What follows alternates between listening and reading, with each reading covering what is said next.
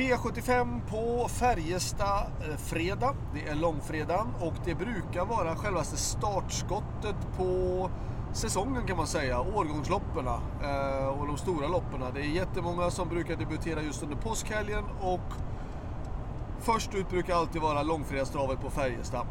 Men vi går igenom lopp för lopp och vi börjar med V75 1 som är eh, storloppet och för femåriga ston, precis nyblivna femåringar.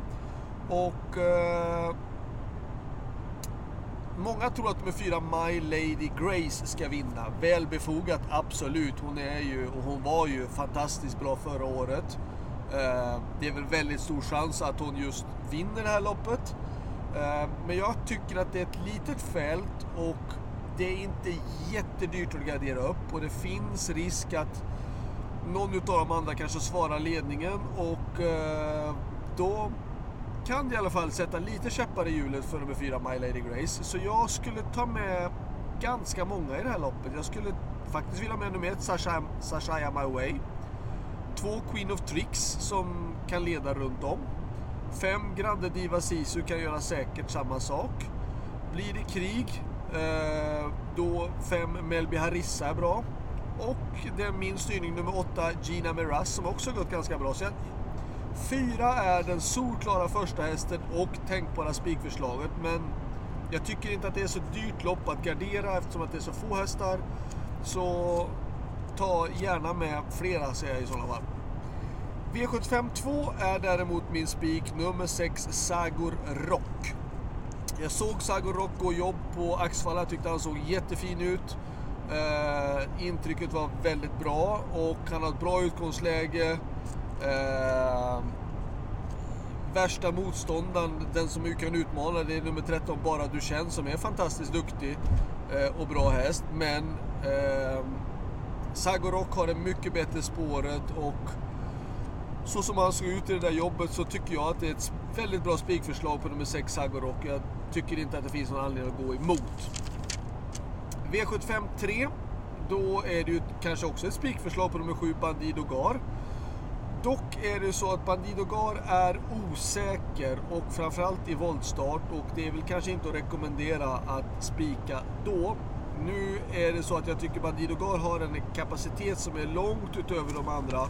Eller ja, de är inte dåliga de andra, de är jättebra men de fartresurserna som Bandido Gar har visat är ju såklart riktigt, riktigt bra. Motstånd saknas inte.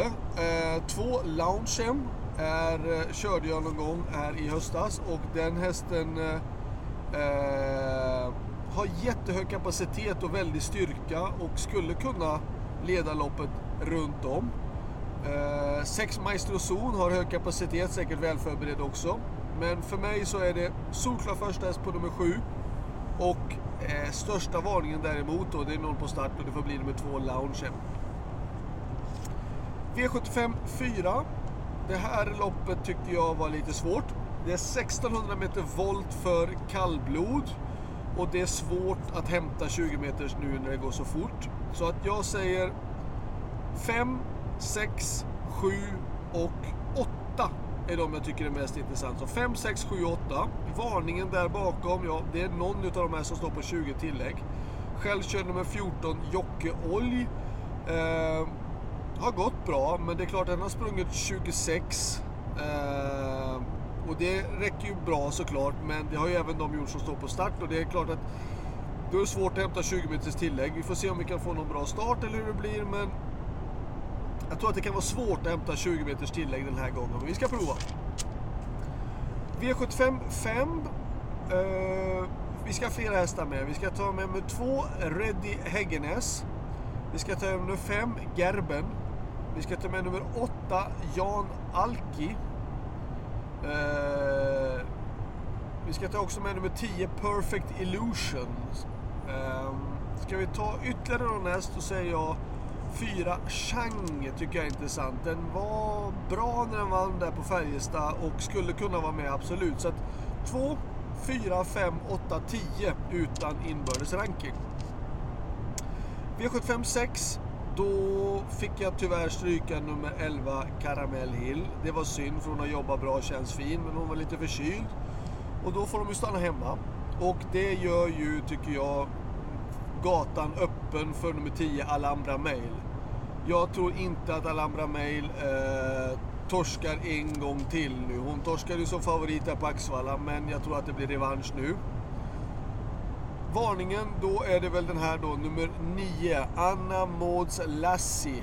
Eh, den gick en bra tid senast och visserligen i ett eh, lågklasslopp, men Oskar Kjellin vann ju nu lopp här eh, på Gävletravet dagen innan. Hästarna visar form.